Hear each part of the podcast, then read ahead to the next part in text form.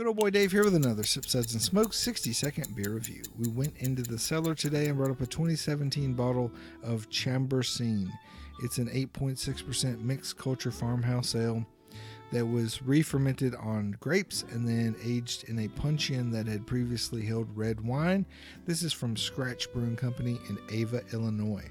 Love these guys. The beer is amazing, the place is even more amazing.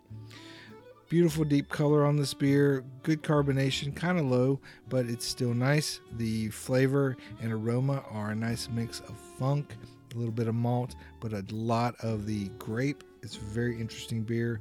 I like it a lot, and I'm going to give it a Suds rating of 4 out of 5. Hey, hope you enjoy these reviews. Let me know in the comments. Also, hit me with likes and follows. Check out full episodes of Sip Suds and Smokes anywhere you listen to podcasts.